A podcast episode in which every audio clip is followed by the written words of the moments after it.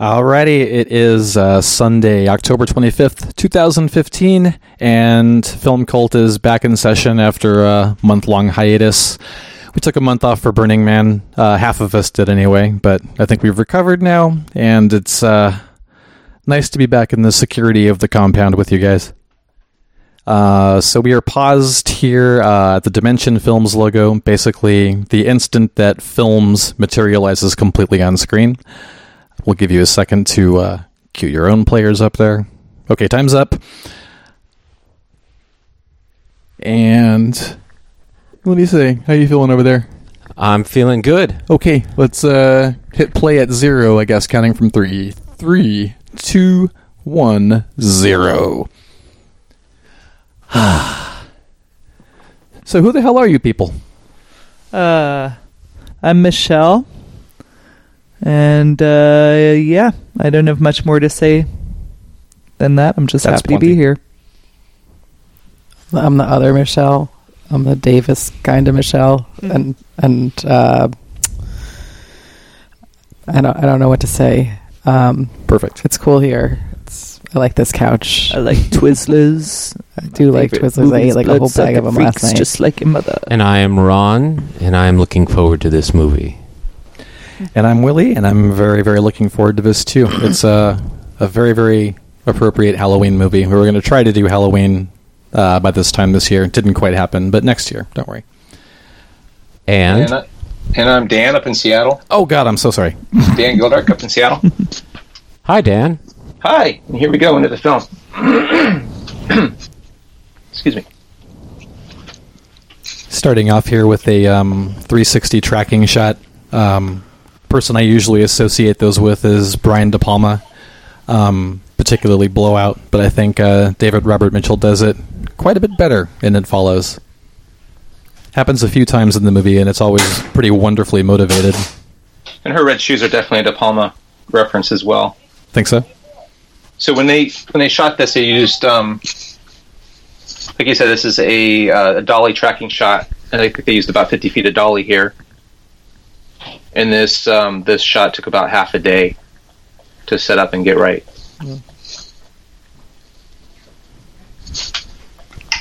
she must have hated those shoes at the end of that. Oh yeah. so that practical porch light's the only lighting that they used in the in the scene. That's awesome.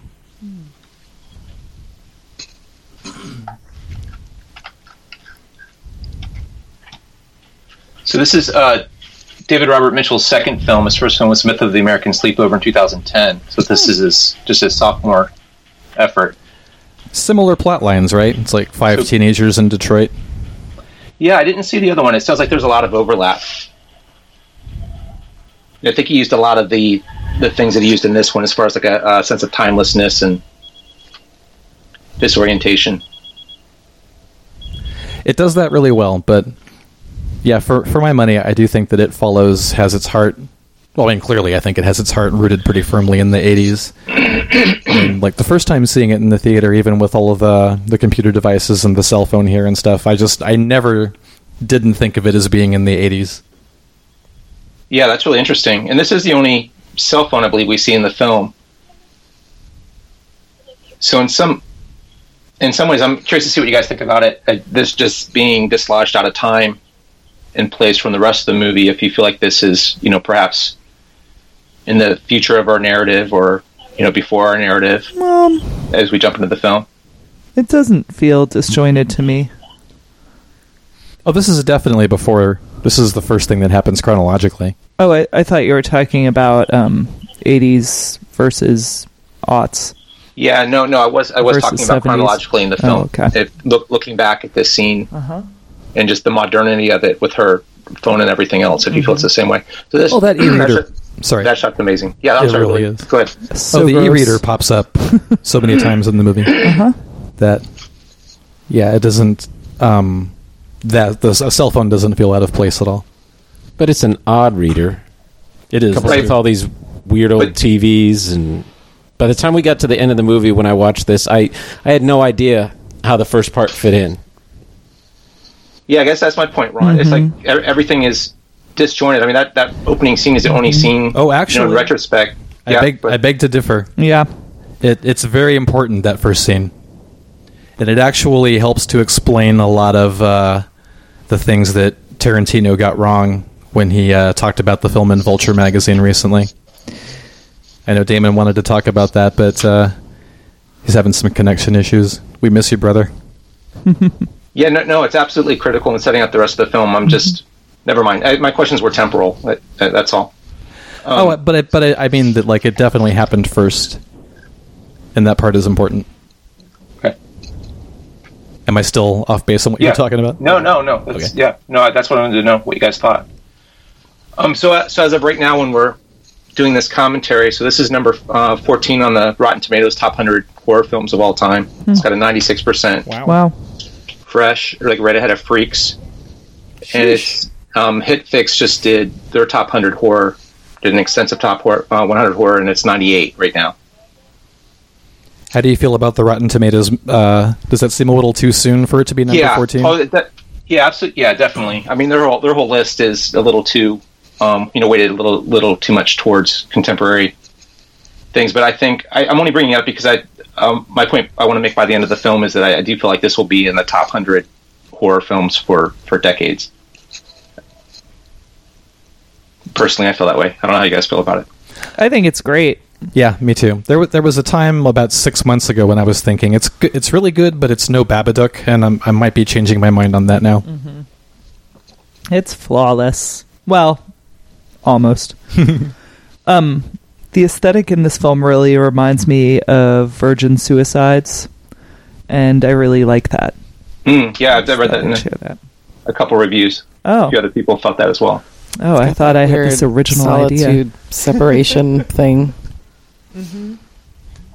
That was the first uh, image we get of uh, character Jay in a body of water. Uh, she's in the pool a couple times in the movie, and I think obvious womb symbolism going on there. Um, there is room for debate about what uh, the creature actually represents, uh, what it is supposed to be. In my mind, it's still definitely um, an awareness of one's own mortality, and a kind of existential dread.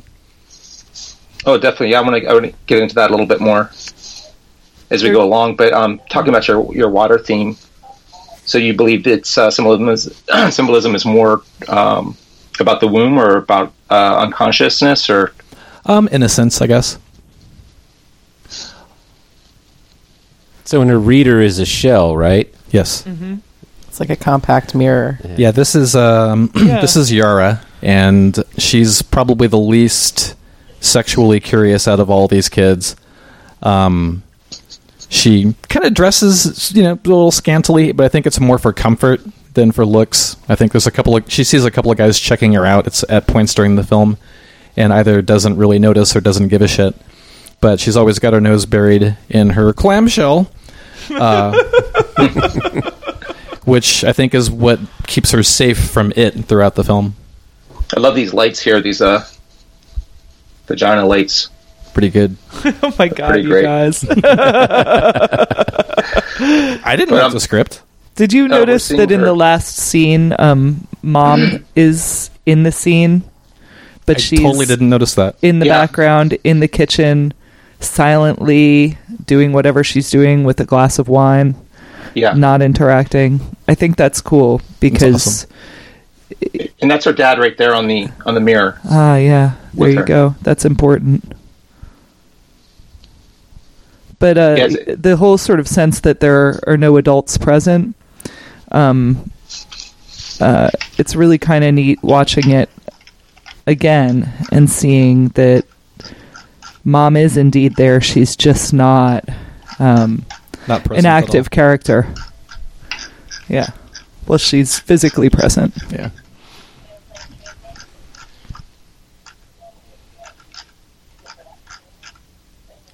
So yeah, the girl at the beginning um, was uh, the person that Hugh here passed it on to. So he's actually enjoying himself on this date. I think. I think he does like Jay, and he thinks he's safe. Um, but as we will soon discover in the film, as we don't know yet, and it actually takes a couple of viewings, I think, to put together. Um, it's come back for him, and not only has it come back, but it's leveled up a little bit. Um, this is where Tarantino was completely and totally wrong. He said that it follows breaks its mythology left and right. Um, that the creature doesn't really follow its rules of just walking. Um, but what happens is when you sleep with somebody else and pass it on, it kills that person and comes back to you. It comes back way more pissed off and uh, with a little more strategy. So it is allowed to break the, rock, the, the walking rule and just kind of stand in the back and stare at him.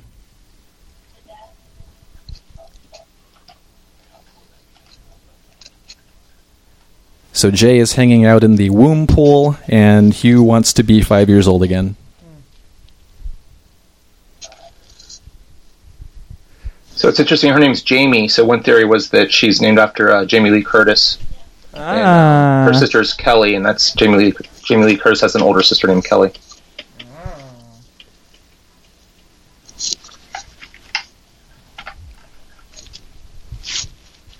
So, Willy, you were talking about how it is a fear of mortality, loss of innocence kind of Mhm. symbol. The dark There's side got to be, adulthood. yeah. Is VD too silly?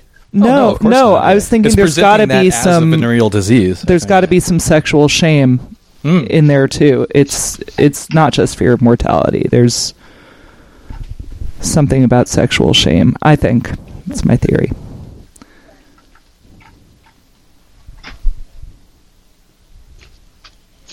And there's a lot of uh, really fun debate because of how ambiguous the, the mythology really is.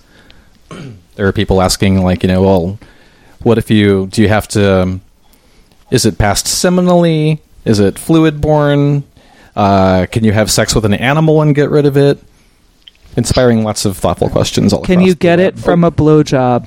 oh, it's interesting that the the film they're watching is um, Charade, because um, Charade is actually about uh, hidden hidden identities. A guy who takes on like four different Ah. identities. Oh, yeah, wow. fine, fine film if you haven't seen it. and in the public domain, so it's a win-win for the filmmakers. Uh, I have to see Charade. I totally haven't seen it.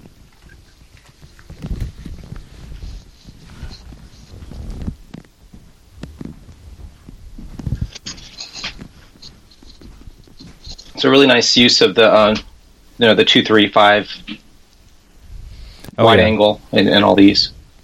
Yeah, this is uh, un- undoubtedly, unmistakably uh, a love letter to John Carpenter. These shots. I mean, the movie about fifty percent of the movie is a love letter to John Carpenter, and the other fifty is probably Wes Craven, with a little George Romero thrown in there too. I think. But So he was talking. Sorry? So, um, oh, I'm sorry. I was just going to say uh, David Robert Mitchell was talking about some of his favorite films, and so maybe we can look for some of these influences as we watch. Uh, one was Creature from the Black Lagoon, Night of the Living Dead, um, Carpenter's Thing, and the original uh, Thing from Another World, uh, Nightmare on Elm Street, and Paris, Texas was a huge okay, influence. I yeah, that definitely was interesting that he was saying um, the the Thing was probably more of an influence than Halloween, but I don't really believe that. thematically maybe, but Yeah. yeah, I don't, I don't know, man. I mean, in that opening shot, I wondered if they were on the street from Halloween when I watched it. Yeah. Well, definitely the Burbs. So this is all very close to where uh, the filmmaker grew up. It's like about two two miles north of uh, Eight Mile. This shot is totally Halloween. Look at that. Yeah. That's Annie, Linda, and Kinda Laurie. Hard to watch two teenage people walking through suburbia like that and not think of Halloween. I think another influence is definitely Blue Velvet too. That opening shot, you know, the lawn uh, coming up to her on the pool. Definitely more realism. You know, it's not stylized, but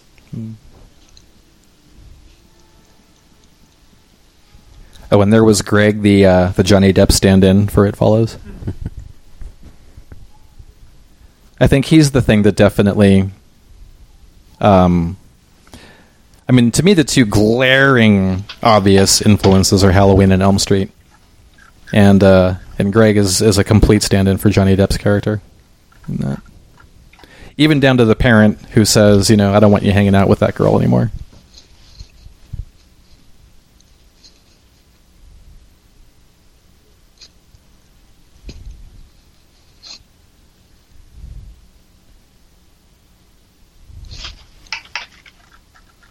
And I think my theory currently on uh, on the virus and how it spread, I would imagine that it's probably spread emotionally, or perhaps through eye contact, since uh, so many of its symptoms are visual.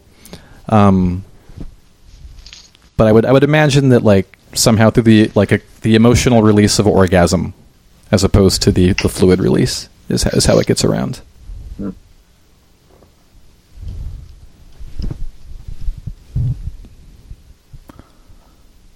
You know, it only seems to infect straight people, too.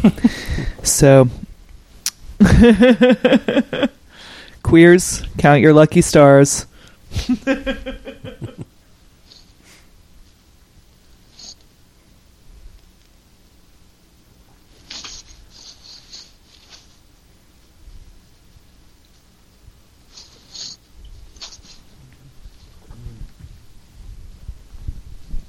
He looks so guilty here.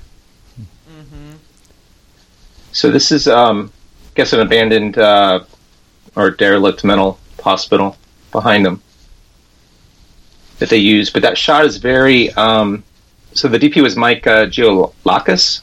I hope I'm saying his, na- his name right. But a big influence um, that they used on their look was uh, the, the photography of Gregory Crewdson. Do you guys know him? It's he did that cover for uh, Yo La Tengo Oh yes. the when nothing turned its inside, you know, turned inside out or whatever the title is. But um, that shot there definitely reminded me of a Gregory Crewdson photograph. It's interesting that you said he looked guilty. Is when I watched this the first time, of course, I just thought, you know, it wasn't very good sex, and Another Halloween reference. That was some terrible sex at the beginning of that movie. I think it was two minutes. Oh, man.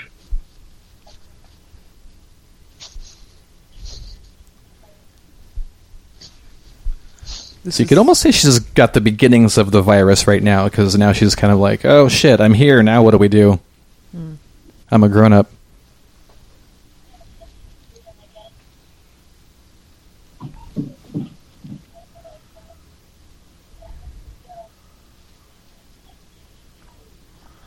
So cowardly.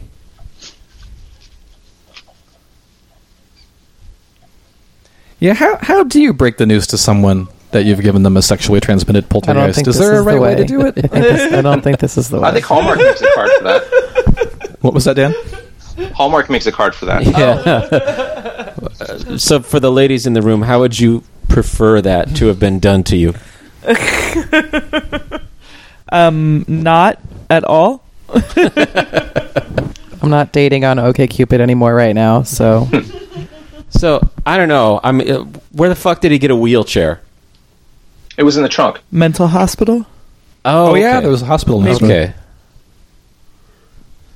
So, um, why does he take her to the creepiest place ever? To, to I just like no. It's Yeah. Detroit, man. It's, It's, going all to show creepy. up anywhere, you know. so this like, is, go to a this is a different hotel. location. This is actually a, uh Packard, an old Packard plant. I think this is just what Detroit looks like in general, isn't it? Pretty much. So they use um, so primarily in the film they used uh, an Arri Alexa, but for this scene they used this in the pool scenes they used the Red Epic because it's a lighter camera.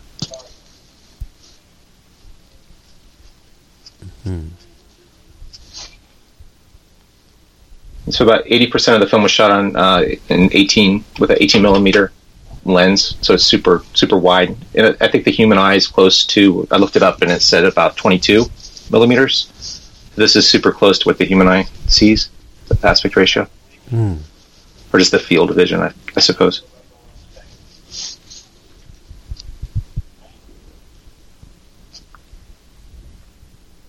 So I love how the rules are just laid out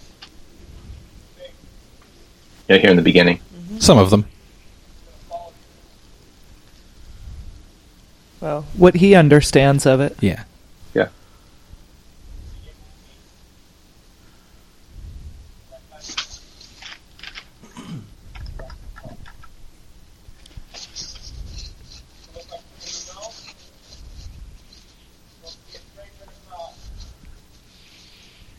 So yeah, a depressing amount of uh, people in the younger generations, I think, uh, are not frightened by the the classic Romero zombie or or Michael Myers. Uh, I think to a certain degree, the window has passed to appreciate how horrifying something walking after you can be.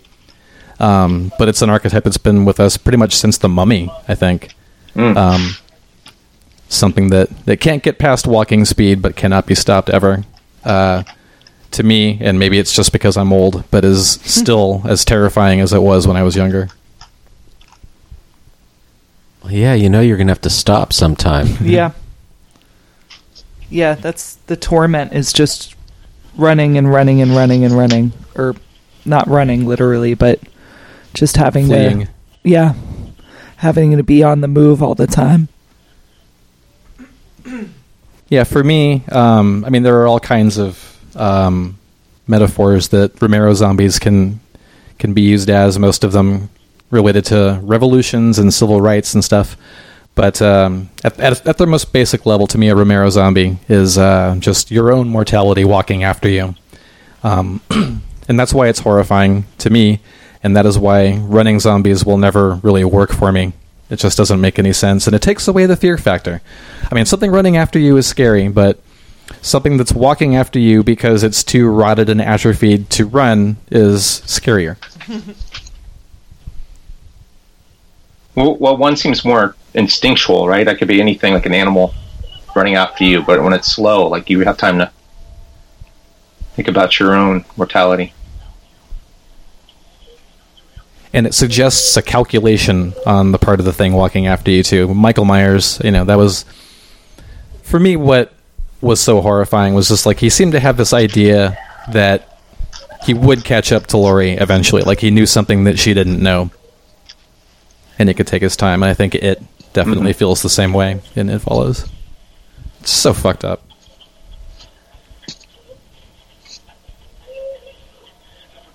So I was reading, and um, I'll, I'll watch it through this time, but I was reading that uh, all the all the its that follow her are either nude or have are wearing white, Ah. Yeah. which is interesting because um, you know in East Asia, white is is element of um, it represents death. The uh, the cards here have been misinterpreted by a couple of critics as uh, being tarot cards, and I think they um, thought that meant that Yara was some kind of psychic or seer or something like that. But they're actually playing an old game called Old Maid. Um, and basically, you take one card out of the deck. Every card has a twin. Um, and the game goes around. People get rid of the cards when they get pairs, and the last person left with the odd card out is the old maid. There is an actual old maid card in there as well, but I don't think that has to be the one that you're stuck with at the end. They focus on the old maid card right at the beginning. Mhm. They're showing Yeah, you it's the per- cards. It's in the center. yeah, it's perfect, huh? For the I mean metaphor for the film, Oh, absolutely. sticking someone else with the card.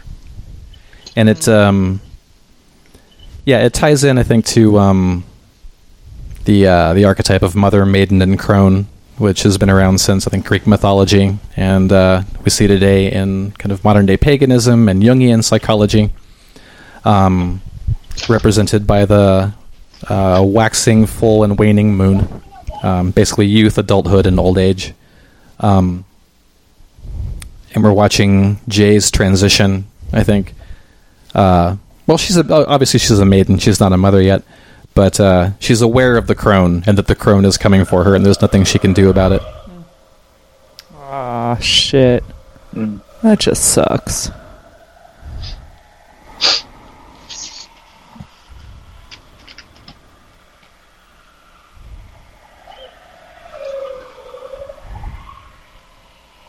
Mm, another parallel with Old Maid, and I might be reaching a little here, but so That's what we're here for. having sex, you know, with another person, there's kind of like a, you know, joining that happens. You're not alone, you know, in that, or you have the illusion of not being alone um, when you're intimate with someone. Um, not that that's what motivates everybody to have sex, but that's part of it. And what's more lonely than death? you know, um, there's just sort of that piece of the illusion being broken um, when it is passed on to somebody. Oh, definitely. Yeah, I was Yeah. I was in part of my research for this. I came across um, Ernest Becker's Denial of Death, hmm. which was a book written in the '70s that won a Pulitzer Prize. And his premise is that human civilization is is built on an elaborate symbolic defense mechanism against the knowledge of our mortality. Hmm. Hmm. So everything everything that we do is in response to to our fear of death. Do you think the X on her finger is because she's been marked? Is that what the tattoo on her finger is about? Yeah, it's so interesting. I'm curious if she has it in real life or it was if that is a Yeah, she has that, and she film. has uh, Veni Vidi Vici on her wrist. yeah. But I'm not sure if those are hers or the characters. So the police here too. So this gets back to a um, you know to the modern so tropes in the horror uh, modern horror films of you know police and people in authority being ineffective, and that gets back to what the point you were making about the mother too. That they're pretty much in this on their own. for sure. And that was at the heart of all the the '80s slasher films as well. hmm Especially Nightmare, right? Nightmare and and Friday the Thirteenth.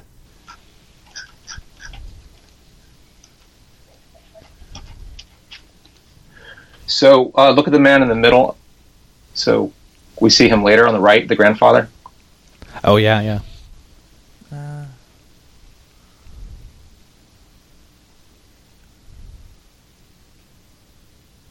How do you feel about jump scares, Willy? Um, I like them in Halloween, and that's about it. No, I think they can be used effectively. Um, you know, I mean, on some level they are too easy. So I feel this is a pretty effective moment just because she's so vulnerable looking at her her private space. yes, it is very effective. And we're set up for it because we're watching her look at herself. yeah, So, you know. definitely. So the ball. Um, uh, have you guys read anything about the ball theory? No, do so tell. the ball is, is representing it, um, the it.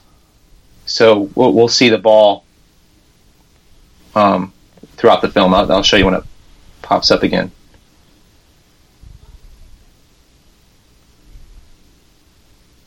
So it's a sign that she's you know definitely being followed.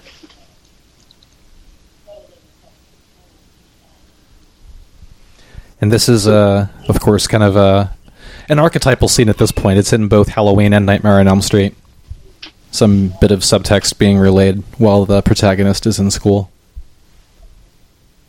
but it's pretty heavy, pretty heavy subtext, and it really pushed me towards a, um, you know, I think like Michele, uh, really looking at the existential nature of the film. So this is uh, T.S. Eliot um, here, and this is the love song of J. Alfred Prufrock, and it's considered one of the great um, existential poems of the 20th century. It's it's the one that has a famous line that he measures out his life in teaspoons. Awesome. So, and on the board there was, um, see, on the whiteboard it said uh, simile, simile versus metaphor, Yes. Which was cool. And then also the reading, the reading assignment was uh, Old Man in the Sea again, the, the water reference, and an existential book and film. And that is so goddamn scary. Absolutely. Especially with that creepy music playing. yeah, this is. Um, I'll find his name in a second, but he goes under the name of Disasterpeace, and um, he's primarily known as a video game composer. He did the music for a game called Fez. It's so good. Yeah. And that's how the director, so good. that's how the director found him, right? Yeah, absolutely. And here comes the crone.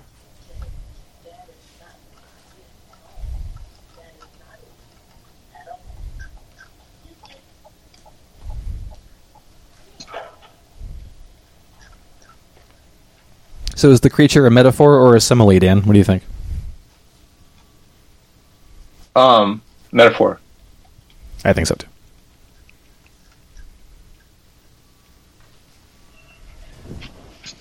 So we'll talk a little bit more about uh, existentialism and just kind of the rabbit hole I went down with, with this film, um, kind of getting into it in the you know the sense of disor- disorientation and confusion in the face of an apparently meaningless or absurd world.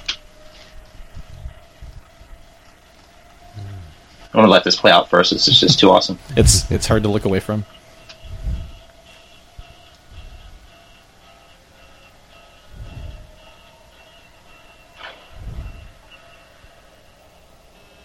Great casting too, all, all throughout Mm-hmm. these characters.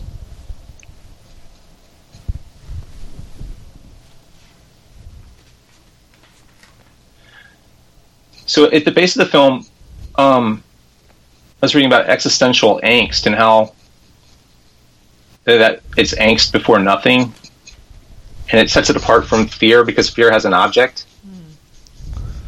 Huh. So one can take measures to kind of combat fear, but uh, our angst, our ex- existential angst, we, we don't really feel like we have control over.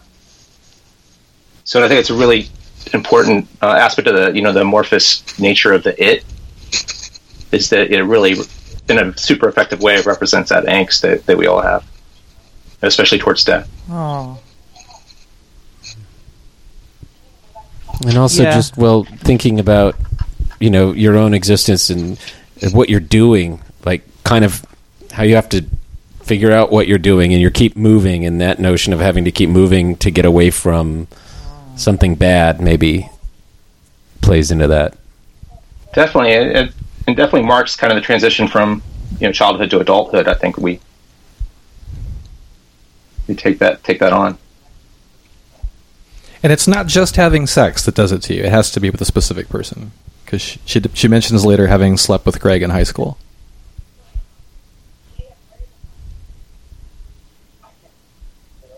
Yeah, super interesting. Just the whole portrayal of sex in the film. How how um what what a non-issue it is. I mean, how they're not being punishing us specifically for having sex. Right? I mean, you don't feel that, Mm-hmm. or that they're bad for having sex, which is a pretty big departure, right, from Yeah. from these type of films. And yet that's that's what makes it follow them is they had sex. Right. Like they, it isn't it isn't like heavy handed on that being um, the um, theme of the movie that teens are being punished for having sex, but literally that is But You know, but you're also but then you you are don't- re, it doesn't you have a follow reprieve you. by have. I'm sorry. it doesn't But follow then- you unless you had sex. Right. And, then- and then you give it away, and then you get rid of it by having more sex. So, That's true. That's true. Although you don't really get rid of it, you just pass it on, and That's true. There's sort of a And, you know, I mean, much like the. Uh, well, it, yeah, I mean, you can. I think if when you pass it on, you can pass it on, but you're really just staving off the inevitable. right, and you can still see it. Here's the ocean behind Paul, real quick. I'm just going to Oh, point yeah. out all the water Oh, cool. things. And I love that TV, the old analog TV on top of a, like the old, the bigger TV that's probably broken. You know, Yeah, that look that reminds me of my childhood for sure. Um, yeah, for sure. The the whole the whole suburb depiction of the suburbs in this is just fantastic. I'm sorry, what are you saying? Oh no, I almost forgot to mention the Ring as being a very important influence on It Follows. I think uh, Mm. or Ringu, um, which really introduced one of the most brilliant concepts. There's the mom. Sorry, She's There a was- drunk. passed out. She's a wino. Elm Street, Ronee Blakley. Um, but uh, yeah, the concept of a virus that you can only get rid of by spreading is just pure genius, and Mhm. they use it really well here.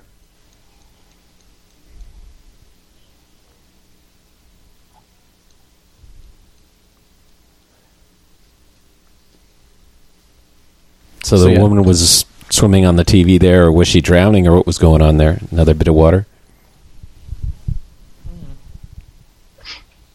Oh, I forgot to mention the first thing they were watching in the very beginning of the film. They were talking about electrical current. In that very first sci- sci-fi thing they watched in, in the very beginning of the film. Killers from Uh, Space is that what that was? I think so. So I came across a really cool term that I, I didn't know before um, researching this. It's called Furcht, Do you guys know that term? No. Uh-huh. So it's a. Um, I'll just I'll just read what it is to you.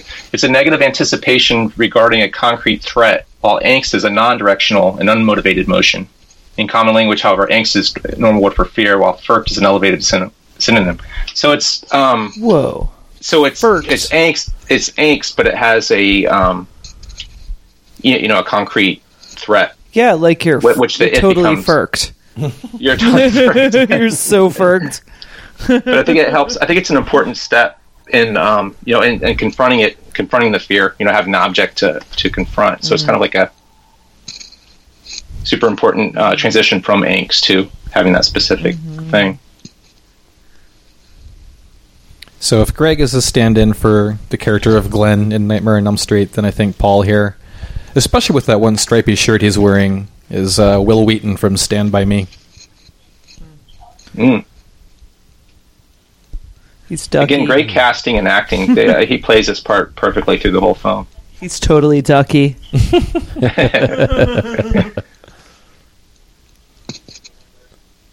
What Ducky did for love. Trapped in the friend zone.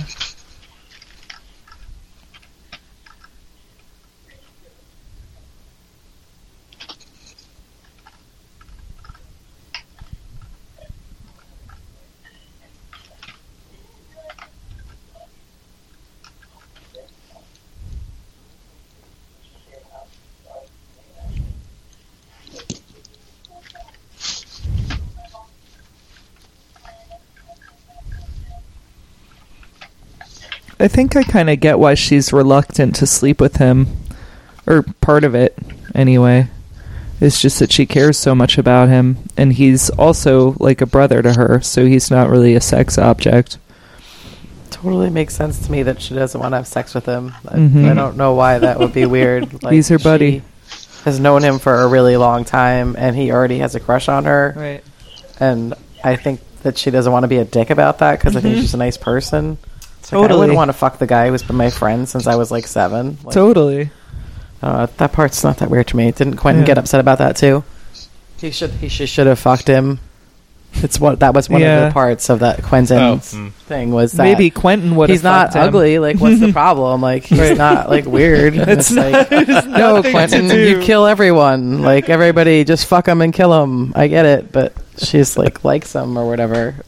Yeah, it has nothing to do with with why she won't fuck him. It's not his attractiveness. Yeah. It's it's the relationship.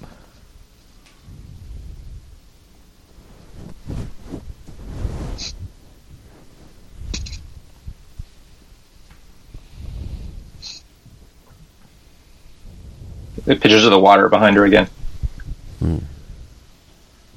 Ah shit. Yeah.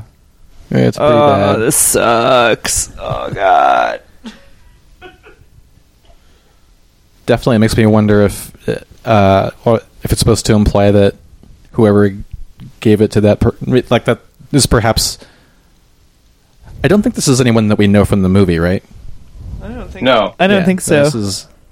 Makes me wonder if it was somebody who uh, had it passed on to her by being raped.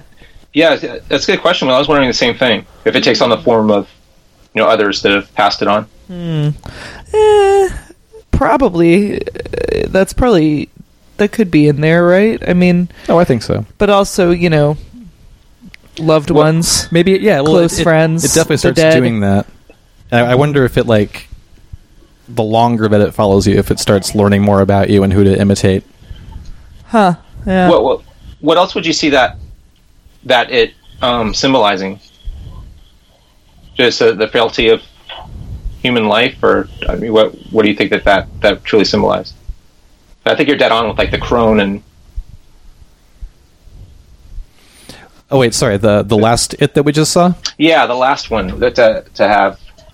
I mean, to to, to take that form. Um, raped maiden, I would say.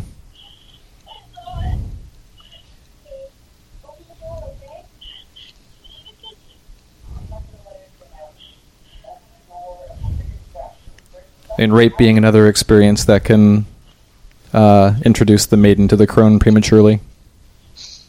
I don't know.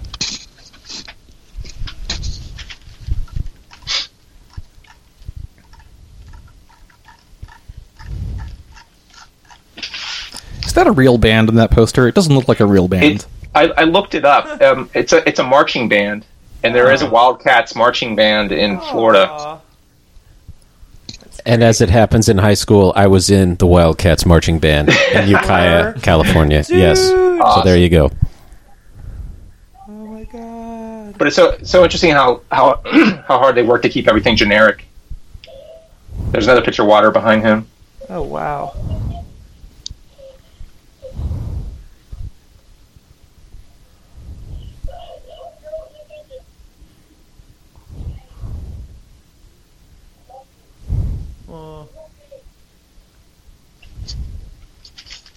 No, she's not okay. You can tell by the subtle background music.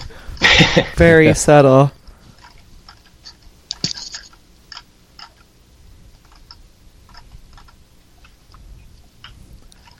This kind of pissed me off the first time I saw it. How so? Um, Paul picking up a broom handle Oh. to defend the girls with. Um, but later on, he has access to a gun, and Fat Lot of Good it does him. So Why does it piss you off that he picks up a broom handle? because it's nothing, you can't do anything with a broom handle. oh yeah, but you know, You can tidy up. Oh yeah, yeah. you can sweep it to death. Oh, that's terrifying. Oh, horrible. so this It's guy horrible. this guy's seven foot seven. so All oh, for this house. so fucked up. Oh, No, the, this lady is that her mom getting stoned with this guy? No. Who- who is this person? no, that's it's like another It should be, teenage girl. It's a teenager.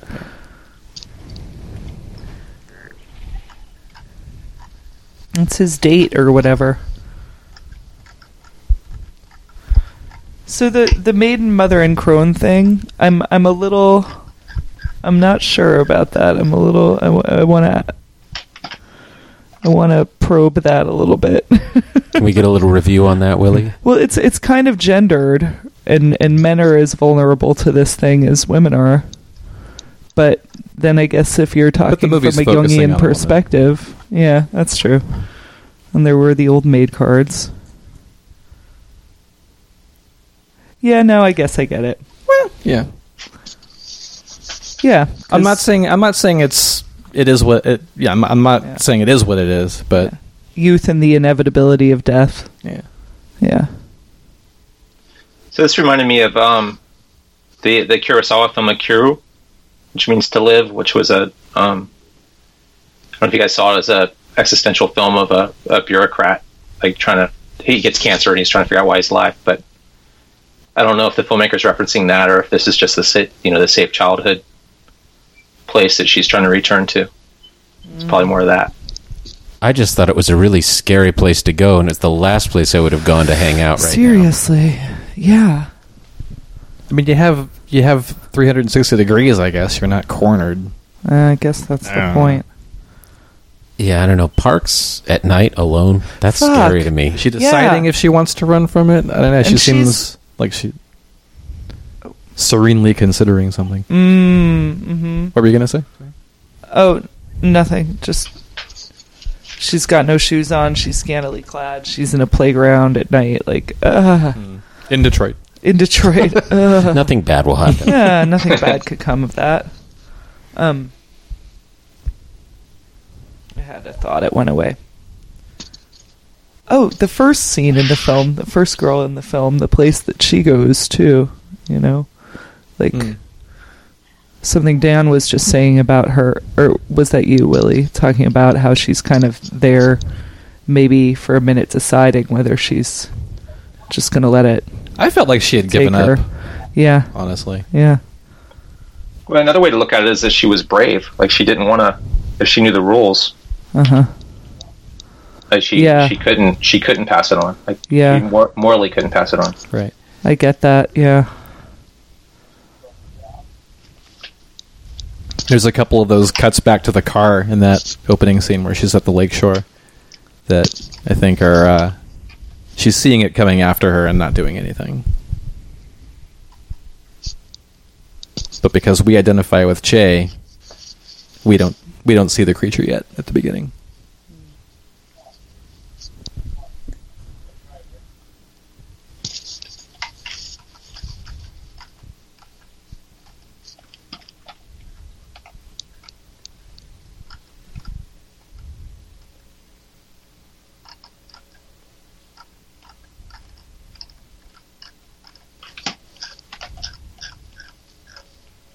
What you eating there, Dan? Oh, I'm scrolling, baby. Oh, okay.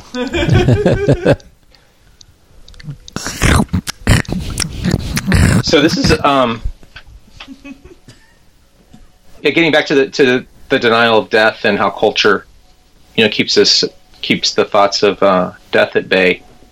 I think this this environment of just a broken down culture, I think, really, you know, obviously adds to the menace of of what they're dealing with.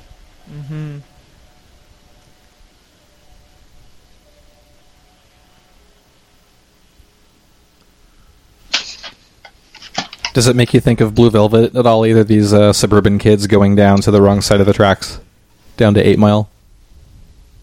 A little bit. Was it Lincoln Avenue that's you're not supposed to go past in Blue Velvet? Was it? I, I don't remember. I think so.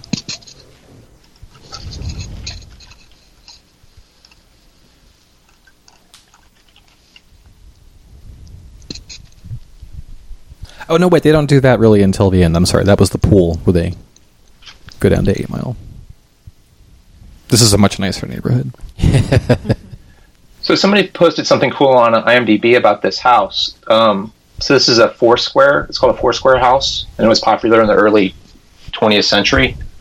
But the the floor plan is uh, circular, Oh. so every room has you know an exit on both ends. It, it kind of loops around on itself. Oh wow. Kind of a perfect Ah, that place explains- to try to hide out from this Yeah. thing. Mhm. Yeah. Don't be caught somewhere without an exit. I think he Yeah. says that to her, Yeah. or more than one exit. Mm-hmm.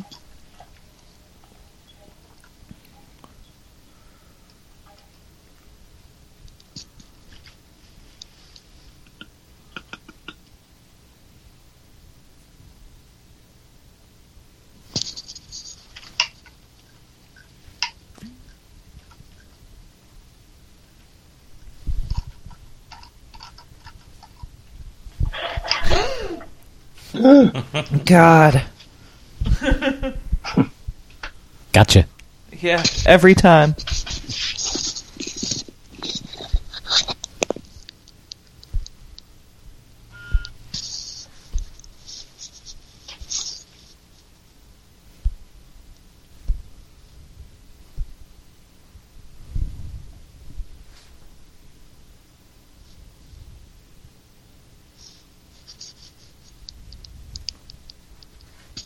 All right, so the maid mother crone thing, I had another thought about it.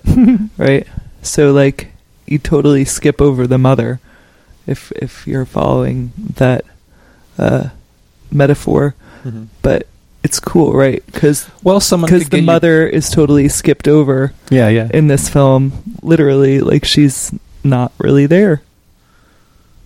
Crazy.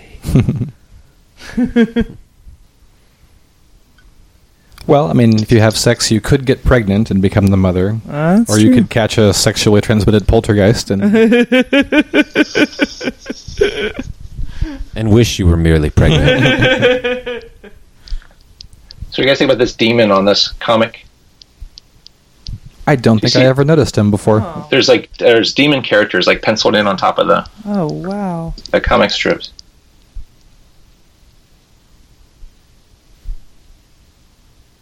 But it kind of upset me. The the um the commentary on this Blu-ray. Did, did you guys listen to that at all? Oh, At I hated it. I'm sorry.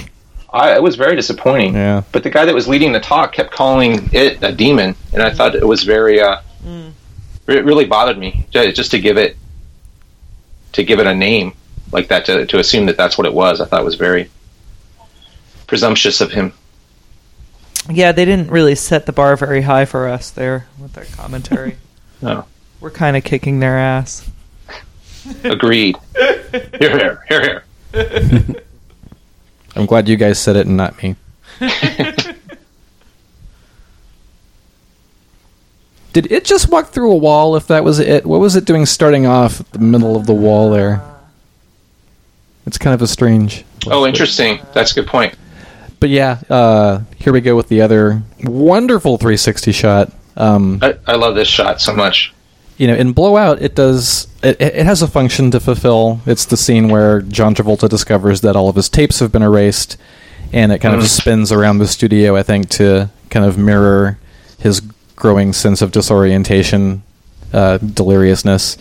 But here, it is used to just wonderfully feed and withhold information from the viewer Nice. in a very Hitchcockian way. Yeah, no, it's great. Well, that was another one of uh, the director's favorite films was was Rear Window. Ah. That's one of my favorites too. It's really something.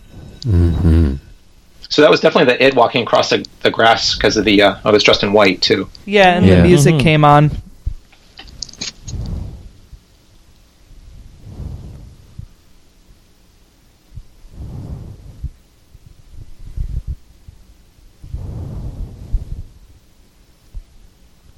Just love the use of the slow zoom all through the all through the film. Oh hell yeah! Really, just re- builds the anxiety.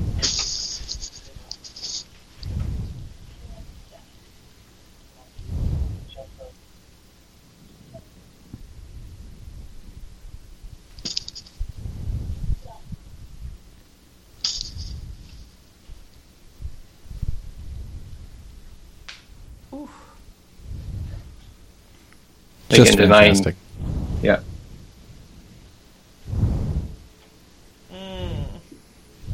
You know, Carpenter Carpenter knew what he was doing with the uh, anamorphic Panavision lenses. The uh, kind of stretching that happens with figures that are out of focus in the background. Mm. You know, give Michael this amazingly mythic quality.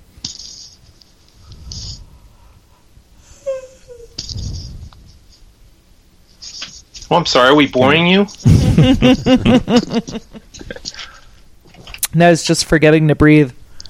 So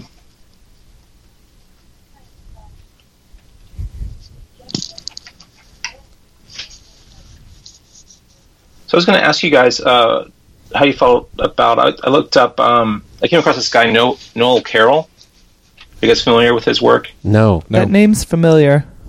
He's a um, he does a lot of work on aesthetic theory, but he's also a big horror guy, and he's come up with a term called. Um, he has an emotion called art horror, and he believes that good uh, horror films give rise to a thing called art horror, which is a combination of disgust and revulsion, and extreme terror engendered by our encounter with impossible beings that populate horror films. So, he believes that he believes that the you know the emotion is that combination of fear and disgust, and then a, a well-made uh, narrative, you know, just the beauty of the the of the artwork itself, you know, kind of transcends um, these basic archetypes and helps us uh, process it.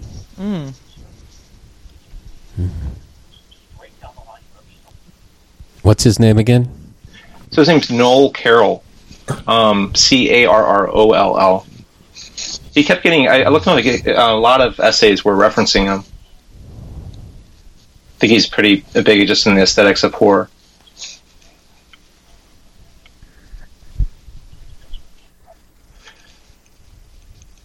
I don't know if I completely agree with him. I, I don't think you would either, Willy. Um, so let's see. He says the emotion of art horror is not our absolute primary aim in consuming horror film. Rather, art horror is the price we're willing to pay for the revelation of that which is impossible and unknown, and that which violates our conceptual schema.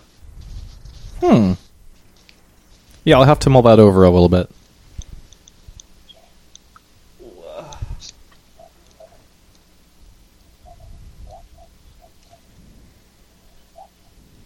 I'll get back to you with a fully formed opinion on the next commentary.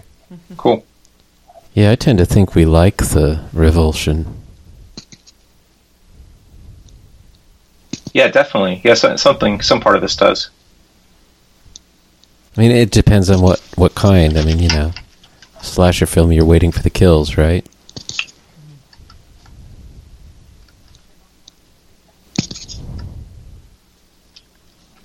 Yeah, no, it's a it's a fascinating and very complex thing. You're you're you're anticipating something that, if it's done well, you know you don't want to see. Well, I was reading but this. anticipating with pleasure. I was reading this book um, called Shadow Play by this uh, the philosophy fuck and psychology of the modern horror film. By Mr. Willy Greer, and in, and it he talks about the alchemical transformation and release of taking everyday horrors and distilling them down to reflections and pulling positive reactions from those same horrors. Eh, whatever. So definitely, I mean, your book, Willy. I mean, definitely, Fucking you know, hippie. Sorry, got what? me thinking. Oh, just you know, definitely approaching this in the Jungian from, from your Jungian uh, standpoint. I think really helped me understand a lot of it, and just the uh, terminology, you know, overlap. y- You know, between a lot of the different theories in in horror, just people coming at it in different ways, but really just kind of exposing, you know, that shadow self and the id, or try not exposing, trying to understand, you know, that part of us. Yeah, with Freud, there there really seemed to be much more of a kind of a Christian. Just accept that you're evil and get on with it. Yeah, I think I think we've all discredited that. Not not all, but I mean, obviously we've moved away. I don't think you know any of us get to the end of life like having fully gotten rid of all of our flaws, but you can definitely do some work and make some progress and find some happiness. Let's hope so.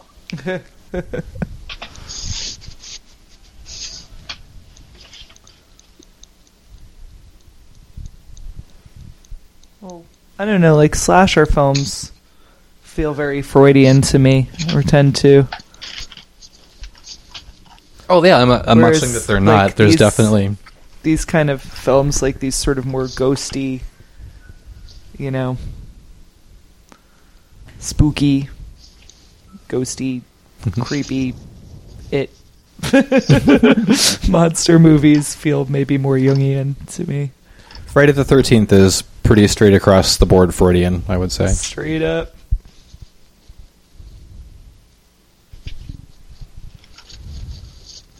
But I don't think that we watch horror movies in a Freudian way to just go, I have this Uh, evil part of me and I'm just going to indulge him so he'll leave me alone, kind of a thing. Some people probably do. Nobody in this room. Yeah, that's the truth. And there's nothing wrong with that, but mm-hmm. There's nothing wrong with it, but it's it is inferior to our way of doing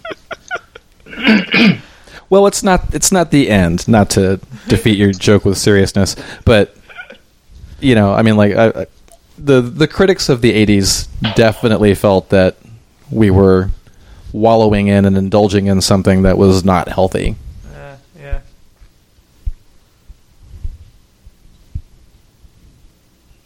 And some of them still feel that way. But we've we've come a little ways since the '80s. Thank God. Wonderful, wonderful scene here. So well set up. I don't think the first two times I saw it that I really even noticed that it had taken on uh, Yara's appearance. Oh, really? Yeah. Oh. Yeah, I didn't notice it. Definitely didn't notice it the first time. That's crazy, you guys. So does his shirt symbolize anything? You think? Guys,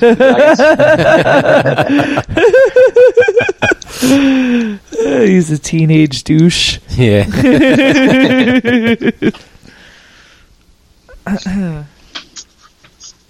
Cuff jeans, those are just starting to come back in style, Yeah. so it is modern day. They are kind of rocking, actually. They make the douchey shirt seem a little less douchey and a little more ironic. And there's Yara. Uh, there's the real Yep. Yara. yeah, I love Yep. that shot. So you got you guys didn't notice that it took on her form the first time you saw? It? I don't think I did. I did. I think I missed the Yeah. whole- I did too. I I, I did when it I'm chases her later, but not yeah. the when it first grabbed her hair. I don't. I think I missed it. Oh. Oh, right here. Yeah. Oh. But now it's pretty obvious. Yeah. yeah, they pointedly show her in the water a second before they show her walking up behind her. It's awesome. Oh, that's so great. that's so great.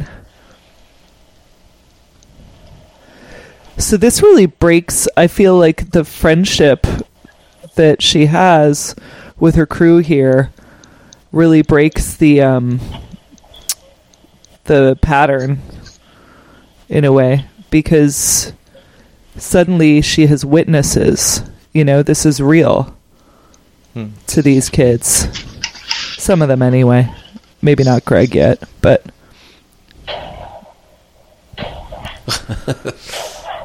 you see that. Did the bullet really just ricochet off that aluminum chair? Oh.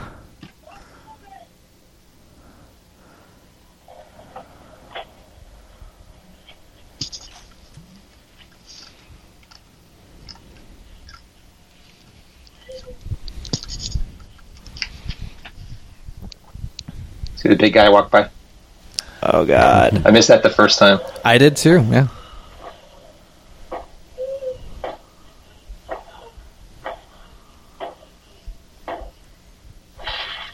Ah. Ah. Doggy door.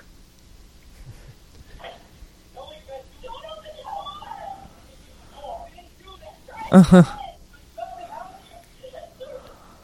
little moments like this one coming up here are as close as I would come to calling one of the movie's flaws. Yeah. Um, it's a Halloween moment, you know. Laurie stays behind when the kids go running out to the Mackenzie's house for no other reason than so Michael can sit up behind her, and thank Right. God she did that. Um, but why is she doing this? Yeah, I know. It, it really frustrates me too. She was told, you know, two doors, two doors, and it's obvious why. It's just such Little a voyeur kid. Dumb awesome. move. Such a stupid. Oh, well, I guess there are two doors. But All why right, did she never go mind. up to? Yeah. she knew it was. Yeah. Go up to that. Yeah. the hell is she thinking? She's thinking the director told me to do that. Oh, yeah.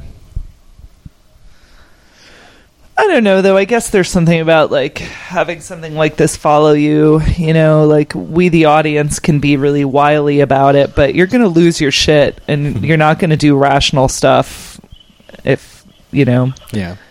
if you're seeing this kind of stuff all the time. And as these kids will discover, there's really no right decision to make when dealing with this thing. You're just pretty much fucked. Yeah. Another element I think that's ported over from J horror for sure. Mm. You can just be in the wrong place at the wrong time or have sex with the wrong person, And you're and fucked. you're fucked. Yes, that.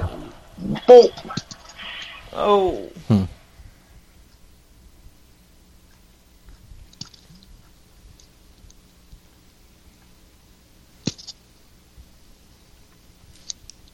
I think I, I first started thinking about that because I heard you talking about it, Dan, about uh, a lot of modern J horror being a kind of a response to the Tokyo subway bombings. I think you said. Yeah, yeah. It started in um in '95 after that, after the subway bombings. Um, Kiyoshi Kurosawa's film was it uh, Cure was he did that right after, and it really kind of marked you know an existential path for him. But yeah, the the horror was something that you could accidentally you just you're in the wrong place at the wrong time, which I I, re- I think really taps into that you know the absurdity the absurd um, theory of in existentialism. You know that the universe is in a sane place and bad things happen to good people.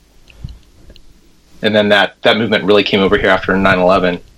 We started seeing a lot more horror that was maybe called, could be called postmodern, but really I think it was a reaction to the times. And I'm always super interested in like what's going on in the culture that produces you know the different movements in horror, different types of horror, like where where this came from. I mean, the, to me, this the the quality of this this horror and the, the level he's operating on is something I would expect to see out of another country. Like, Right? I'm really It gives you hope for yeah. It, it's, for the US really and for the kids of today. it really does. Really makes yeah it makes me wonder about the director's uh, experience. You know what he's Mm-hmm. where he's coming from. Well, I guess he kind of came from a war zone, right? If he's coming from Detroit. Exactly.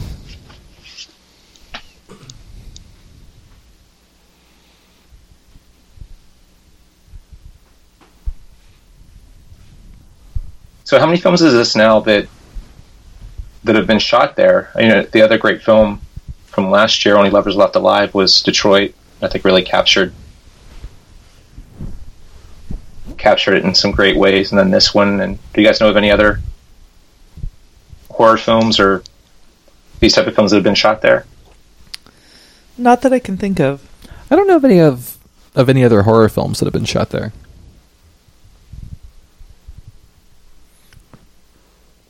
Yeah, I was I was curious if uh, their whole uh, film production incentive was still going on because I was seeing more horror come out, or just I mean more. Yeah, I'm happy she's wearing a nurse's hat. Mm-hmm. like to point that out. they don't Yeah. wear those hats like that anymore. Right? Oh, interesting. Yeah. It's again another really wonderful retro image in this film and sort of blending of the of these different eras in the aesthetic. Yeah, I never noticed the nurse's hat before, Davis. I totally did. Yeah, of course you did. So do you think he's doing this because he still isn't buying the whole thing? Or Yeah, is he doesn't- he- really trying to help. He didn't see the dude fl- fly through the air. Um, he didn't see uh, what's her face? Sh- Che's hair get pulled up. He didn't see any of those things. He was kind of off doing his own thing during that scene. Yeah. when all the other kids had confirmation that there really was a ghost or uh, it. Yeah. wha- One of the things I was Yeah. thinking is that he really represents kind of, um, you know, Western thought. Uh, you know, just uh-huh. very logical and yeah. straightforward. And, and he, I don't, I don't think he does believe him. And I think to you know to battle this horror, they, her and her friends have to really move beyond logical thinking. Mm-hmm. One of the only jokes in the film, his shirt says, "My dog gives me the bone." Oh my god, that's funny. I will say this for this guy though that um there is a certain uh, sensitivity to his character. He really wants to help, I think. yeah. You know, even if he I do doesn't think buy he, it, Yeah. thinks he does want to help. Yeah, He do- he he believes she believes it. yeah, definitely.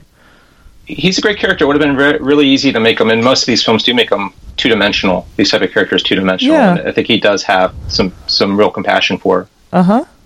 which doesn't make him a complete douche. Totally. Her flowers are pink in the back. The color pink just comes up over and over again for her.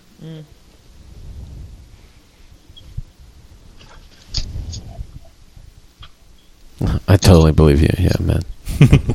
I believe you, baby. I believe you.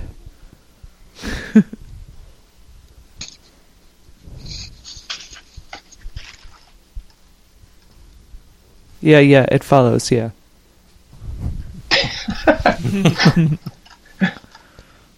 Yeah, I was watching this thinking I wouldn't have gotten in the pool at this point. I know. What's on the TV? Is there a fire on TV Oh back there? God. Yeah, some fire in Detroit. Okay. Oh. Oh, huh. She's in the pool and there's a TV reel nearby. Yeah, I that's noticed interesting. that. yeah. She's totally flirting Foreshadowing. with disaster. That too, yeah. Well, that more so. You there, Dan? Uh oh. Uh oh. Did we lose Dan? I heard a noise. Uh. Dan? I heard another noise.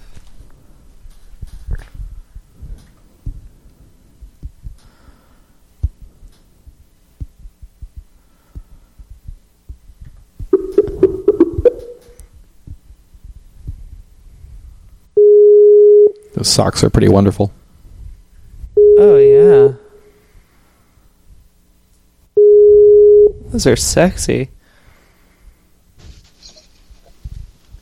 Are you with us, Dan? Hey guys. Hey! Hey, sorry about that. Someone called in it bumped me off. Uh,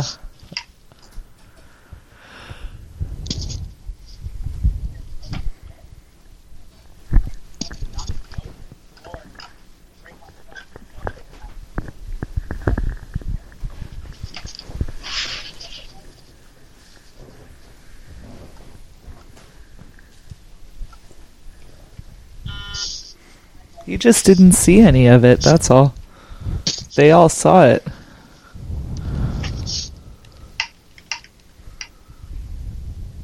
There's a ball going across the street to oh, his shoot. house.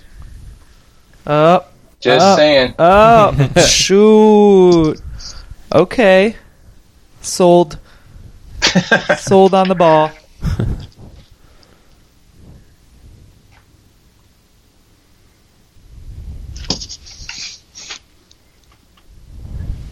So is this um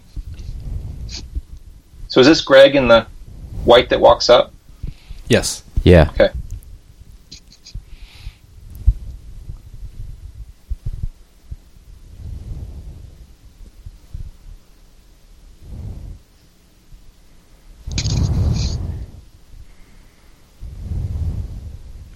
Man, we're boring her too. She just forgot to breathe. Oh my god. So creepy. Yeah, that's totally her cue. Like, it's. Oh. Little clockwork orangey. hmm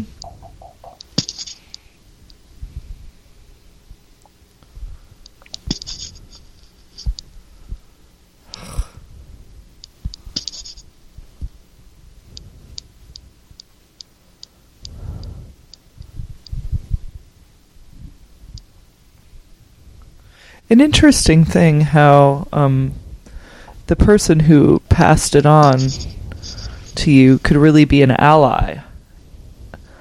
You know, Yeah. and and yet, um, the guy who passed it on to her just kind of was like, "Okay, here's what it looks like. All right, um, strap You're me on to this own, kid." wheelchair. I'm going to tell you all about it, and then I'm going to go." Okay, yeah. She's pretty awesome to actually go over there and Uh-huh. try to help. Yeah, that's she is Pretty ballsy. totally. it is ballsy. She's not cowardly, Which fits in with why she wouldn't fuck her friend right? to pass on the thing Yeah, when she yeah. doesn't care, but this guy is kind of a douche. Right. Well, I think I she mean, does. he's nice, I but think he's a she does douche. care about him, but he's yeah, she's Yeah. not as close with him. No. I mean, Could, Yeah. Well, she says definitely she your thought guys' he'd- thought on. Oh, I'm sorry. Go ahead.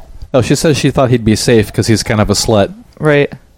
Oh. Uh, Oh, oh God. but I get want to the- know your guys' Oedipal thoughts on. also, notice her, oh also yeah. notice her uh, shirt. Maiden, mother, and crone. There's a huh? ball. There's a ball, on her Oh. shirt. The ball goes back to her. Oh. Oh wow. Oh, so fucked Dude. up. Uh, So, um, uh, in the ver- in the very beginning too, the girl on the beach with the broken leg had that ooze yeah. all in the sand around her. Oh. If you go back and watch it, Oh. Ectoplasm. Ectoplasm. Yeah. It's definitely. It's a sex ghost.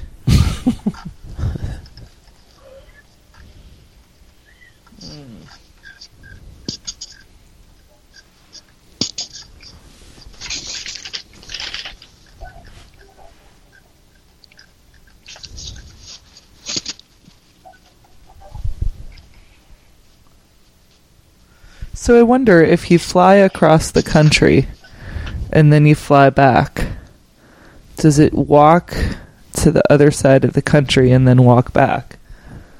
I think it changes directions based Oh. on wherever you are in the moment. That sucks. But you could fly across the country and fuck somebody and fly Right. back. That's and true. By yourself maybe a year. Yeah.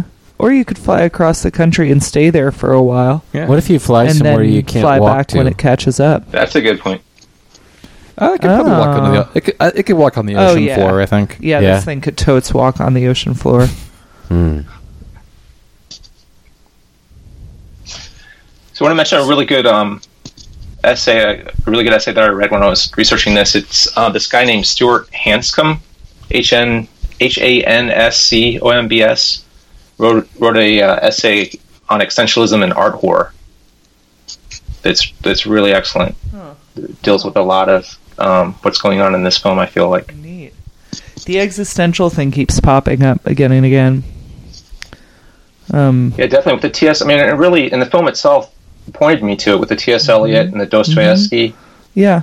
was considered one of the great existential writers. So aloneness, meaninglessness, the inevitability of death.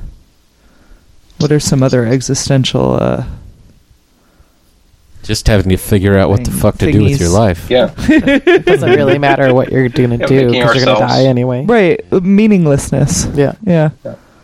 This makes me think a little bit of uh, Breaking the Waves, this scene here.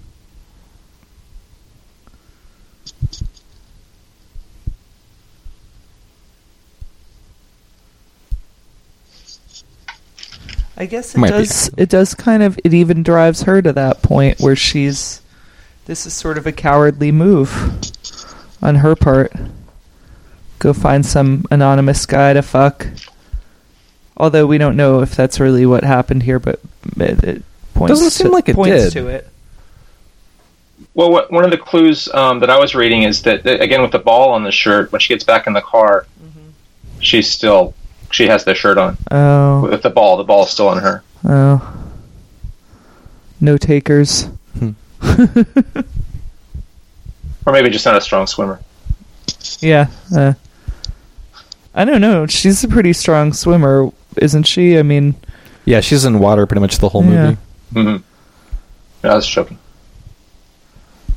And She might have had second thoughts. yeah. So that symbolism really Oh. is interesting to me. So is that destroyed The drained childhood? Is that I think so. She's out of the womb. Is that your take? She's in the world.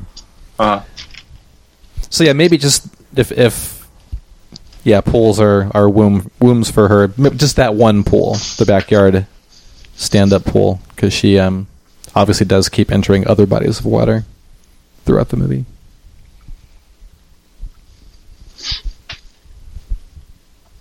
there's the Vidi Vidi Vici mentioned.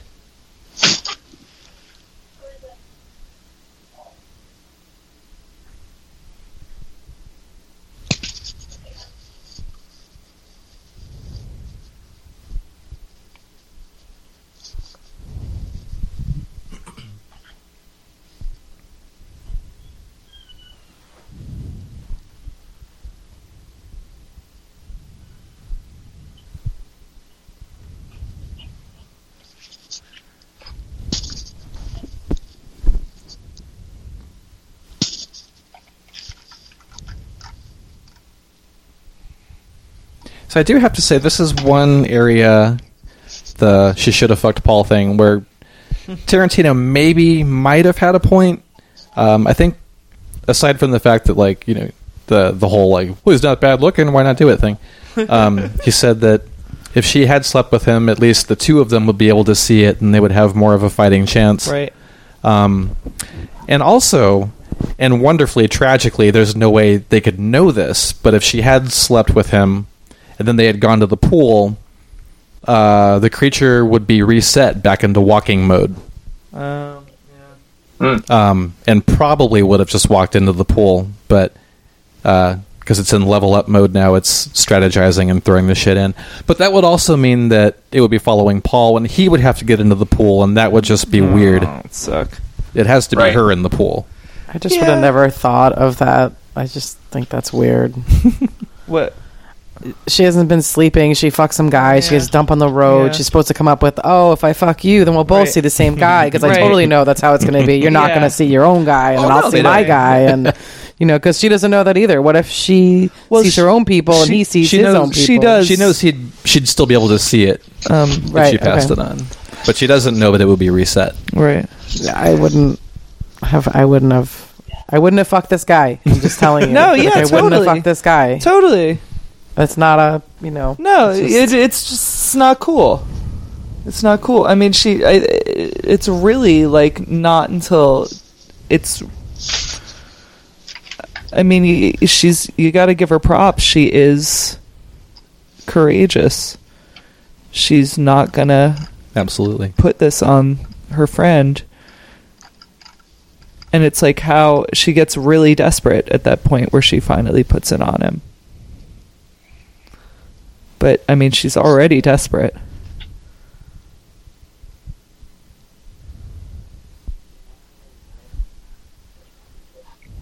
It was just seeing her dad in the pool that was the breaking point, I think, for her. Where she was like, okay, hmm.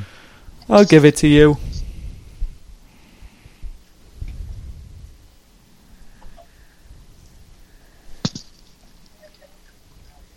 Yeah, having said all that, I still don't think this was the most brilliant plan. And I guess that's a part of the point. Well, yeah, they're kids. they're stupid. Well, it's also this is this is the point where it becomes either um, a subversion or a betrayal, depending on your point of view of the slasher movie ethos. You know, the slasher movies. You know, the final girl is you know her, her support and defense system is whittled down one person at a time until the end, and she has to see now it's standing because it's leveled up. But um, And that's the grandfather on the roof. yeah, Oh God. Ew. so it's like but double horror because not only is it it, it's looking at your grandpa's dick. Ooh. Ugh. And he obviously doesn't do any manscaping, which is even more horrifying. Yeah, right. it's the '80s, man. I'm telling you. It's not But, really your um, grandpa's dick you're looking at. It's just his like massive fucking pubic beard. Sorry. Well, but yeah, Go just, ahead. just to finish that thought, Yeah. um, you know, the final girl was also always the one who had the the strength and the resourcefulness and the wits to stand up to the killer at the end and defeat him. At least for that movie, especially Elm Street. You know, it's it's, it's totally absurd in Elm Street because she sets up like a house full of booby traps in like 15 minutes. But um, I think it's maybe implied that because these kids, you know, don't have a whole lot of parental guidance in their life. Their parents are very absent from their lives. That they're not really equipped to deal with this thing on their own.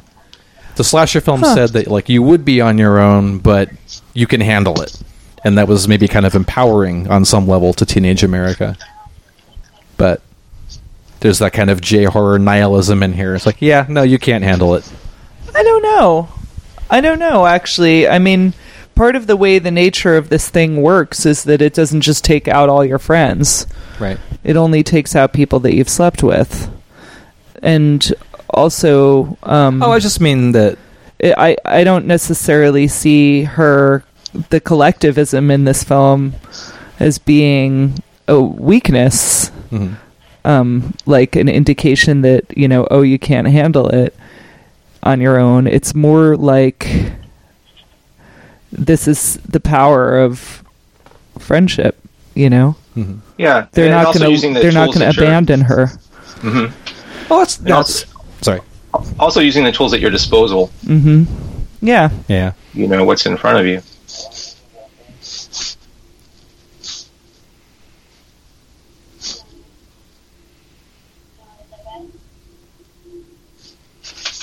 But doesn't every teenager have a book on how to set up a house full of booby traps?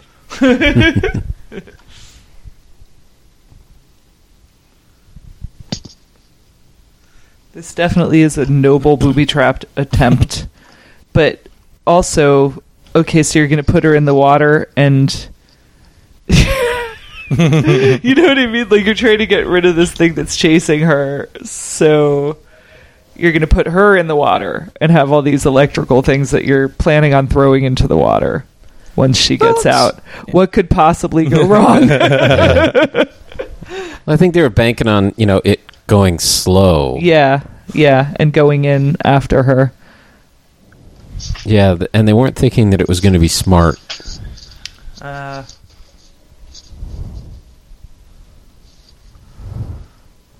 It uh, totally understands electricity. And the, the main Yeah. point here is too is that they're confronting it. Yeah. yeah. You know that they're not It's a running anymore, that showdown. They're actually, yeah, actually coming to face with the mm-hmm. with their fear. That's true. And when they do, it's so much worse than they, you know, than they thought it Yeah. was. It's even worse.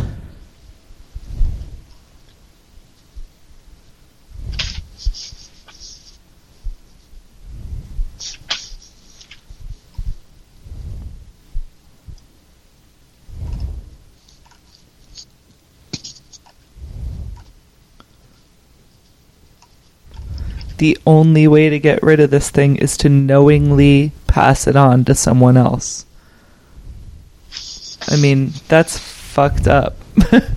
Part of the nature is this of this thing is it gets you to betray people. Or You don't get rid of it Hurt though. other she people. fucks somebody else. This thing's That's still true. coming for her at the pool. Like that's true. doesn't That's seem to work. Well, no, like, Pretty if, if it kills You're that doomed. person, then it comes back to you. Kills that person, so it's coming to her now. Yeah. But he was still seeing people Well, I guess she wasn't seeing anything yet because he didn't have sex with her.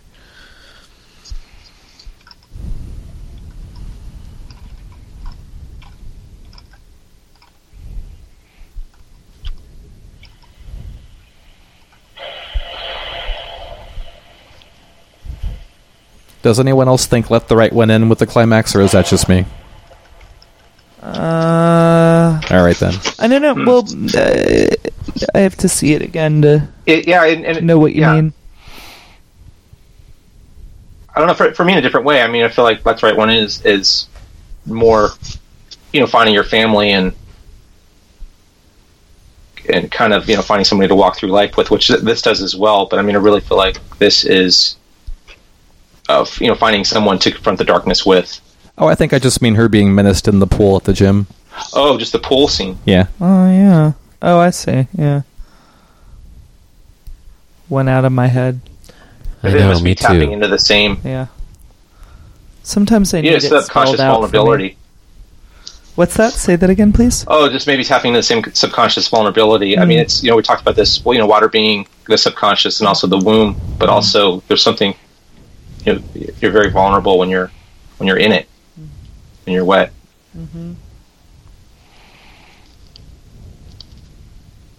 Yeah, it's interesting stuff. You breathe it for the first nine months of your life, and then it kills you if you breathe it. Do any of you have dreams of breathing water? Huh? Not that I uh, remember. Maybe. I do. I I know exactly what it recall. feels like. Wow. like breathing it like you're Aquaman. Yep. Like you're breathing it for real. Yep. Did, did you just watch The Abyss?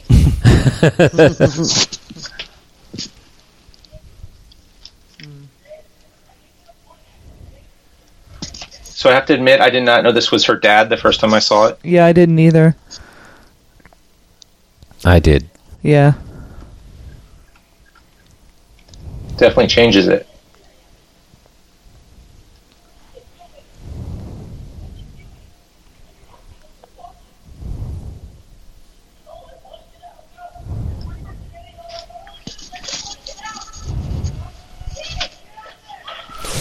Ugh.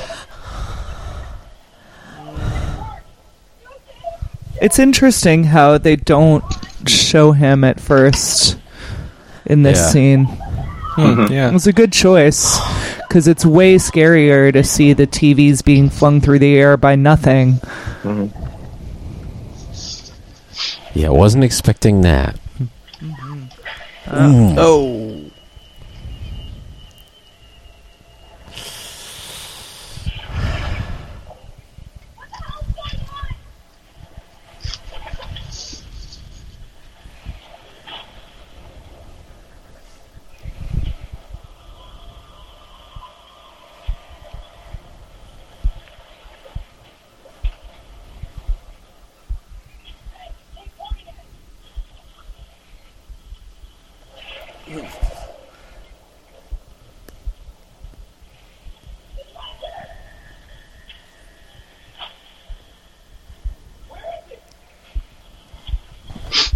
So I was um I was thinking a little bit about uh, Final Destination, that film, and some of the differences between that that that thing being death following.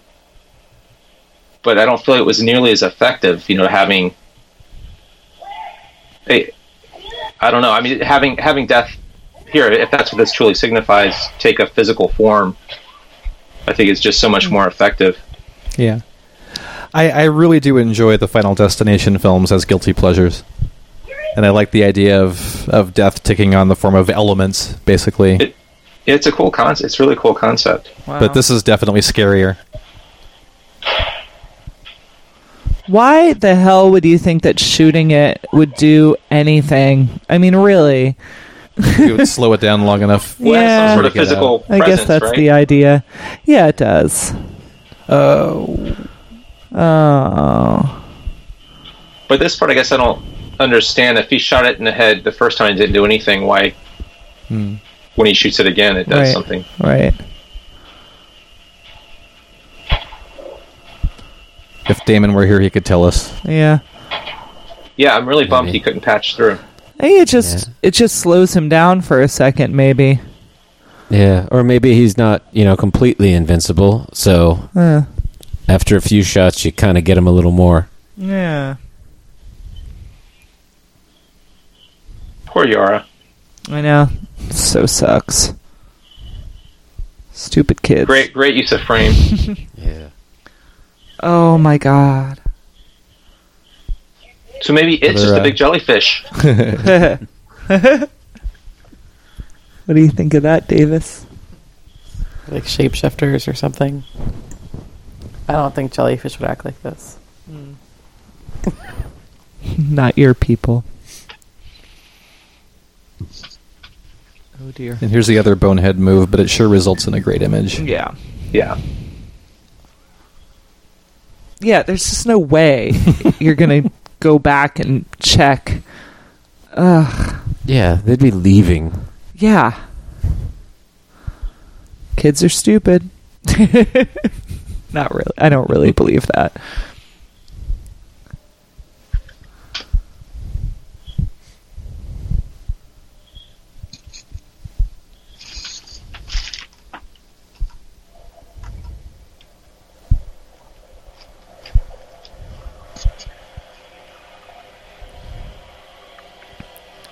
That is so cool. It's amazing. Kind of hard not to think of The Shining a little bit. Yeah. Yeah. So Oh, they know well- they didn't really probably kill it, right? Have the chair propped up. So, what were the other movies we were supposed to be looking for references to, Dan? I forgot. Um, well, let's see. Well, I mean, just you know, what his influences were Rear Window, and obviously Carpenter is a huge influence. But um, he said Paris, Texas was a big Okay. Huh. influence on this, which I can see. Of course, Nightmare. But um, I thought it was funny. One of his favorite films was Creature from the Black Lagoon. I could definitely see. Oh. Did he say anything about the virgin suicides, or is that just other people who have commented on the film? I think other people commented. In one interview, somebody brought it up, and um, he he said that he does love uh, Sofia Mm-hmm. Coppola's work. So uh, you know, I'm sure it has Good. A little bit of, influence. He should. So, Willie, the creature resets when now? I mean, did the fact that it was smart in that last scene mean she did fuck one of the guys on the boat and then it killed it? No, she Can- fucked. She fucked Greg. It killed Greg, and Okay. it came back to her smarter and more pissed off. Okay, there we go. If she had slept with Paul, it would be chasing him, but just walking. Is that figurine anything there, or is that just a prop? Looks like a lump of shit. Was it a little lion? Wires. Interesting interpretations, you two.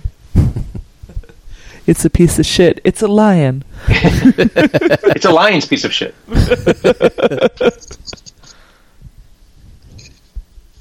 it's remarkable how unpassionate the sex is in this, Yeah. Yeah.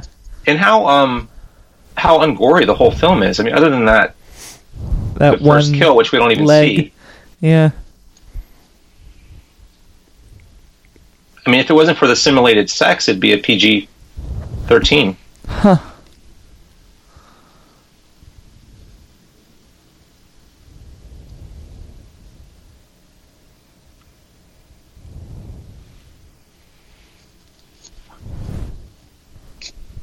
Isn't isn't that what it's like that was- when, that you, was a when you're trying to have a when? Oh, go ahead. Sorry, Sorry.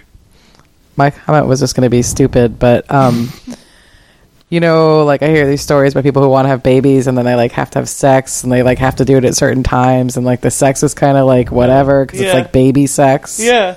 but they're having like cursed sex. It's So, totally I mean, like it's that. like let's just do this and get it over with, Yeah. right? Yeah. Is it done yet? Did it work? Do you feel different? Do you think you're pregnant, or Did we you think conceive? somebody evil's following us? Or Did So you get J- it? so Jay tried to go out to the boat to where the the studs were the, on the boat, and apparently changed her mind. Oh. Paul here almost visited the hookers and, And apparently changed changed, his his, mind. mind. So they've Yeah. both made the courageous choice. And to me, this this kind of the ending kind of means that they um, have chosen. You know, it, it's they're, they're going to go out, but they're going to go out as a couple. Mm-hmm. Yeah. So it's as close to not alone as you can be at the end. Or they're not going out, but they're looking out for each other and going on. Yeah. I have to take my headphones off. This is just awful. Yeah, and Oh, again, they did The chewing. Oh my god! Yeah, it is annoying. it's an egg salad sandwich, no less. so, so something that came out, something that came out of um, the uh, the deni- denial of death was a thing called uh, terror management theory. You know, again, just it's a whole area in social psychology talking about the things that we do to, you know, to, to stave off the fear of death. Wow. So what's really interesting here is to to the right and in front of them are both dead end signs. Oh shit! Oh. Wow. Oh. Oh, okay. Oh, they're both So it's also wearing wearing white. white. So Oh, oh Yeah, yeah. like that Oh, how about That's that? it. Good call, Davis. to the right, dead end, and straight ahead. Dead end. Wow. oh, shoot. wow. Wow, I never picked up on that before. That is fucked up. It's pretty subtle. Well spotted, Dan. Wow. So, oh, I cheated. I looked on, I looked on the I, IMDb. Whatever. Yeah. I've lost faith in you. Wow, I, I tell you guys, I love this film. Yeah. It's pretty great. It's Yeah. beautiful. I feel like it's re- uh, really tapping into, um, you know, again to to harp on the existential thing. I, for me, I think it's really the mo- one of the most direct dealings with um, our fear of death, most tangible Mm-hmm. uh, films I've seen deal with with our fear of death. Yeah. Michael Gioulakis is going to be so pissed off if you get his name wrong, Dan. Huh? I think I praised his shooting enough to make up for it. Yeah, you're probably right. It really did a good job for me of just creating a sense of dread at a lot Yeah. of moments. Yeah. You know, Pretty really much- creeping me out. Throughout the whole thing. Yeah. I mean, Was it dread or was it more Furcht?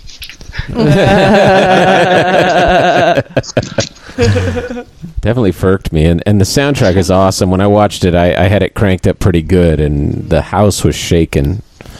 Nice. Go, it's just Yes. so 80s. The music. There Yeah, was a, there was yeah. a dark and period the way it about paces everything. And 10 years ago where this kind of music Mhm. was really not in vogue, but it's back in a big way now, and I'm very happy about that. so good. Yeah. there is some justice in the world. Yeah.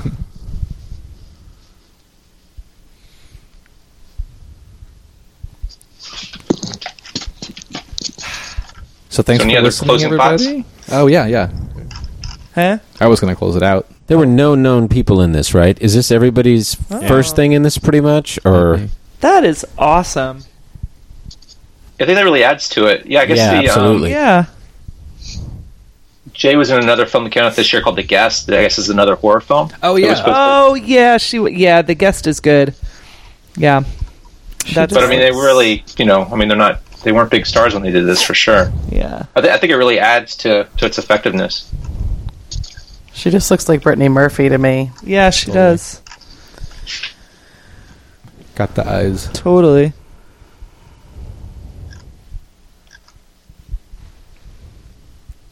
Yeah, I think uh, I got nothing here. Yeah. I'm spent.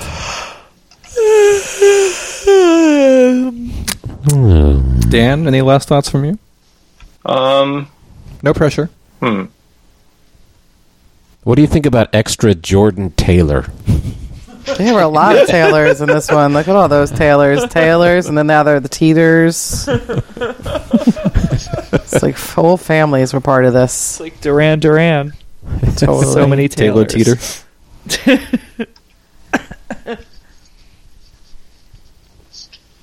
Yeah, I, yeah. My guess I would just be repeating myself. I mean, I really feel like it, it was super effective. I was I was surprised that more um more reviewers didn't go out on a limb to to give it a better rating. I mean, most of the you know out of four stars, most of the most of the reviews I was reading were three and a half. Like everybody was afraid to give it that last half a star. That's stupid.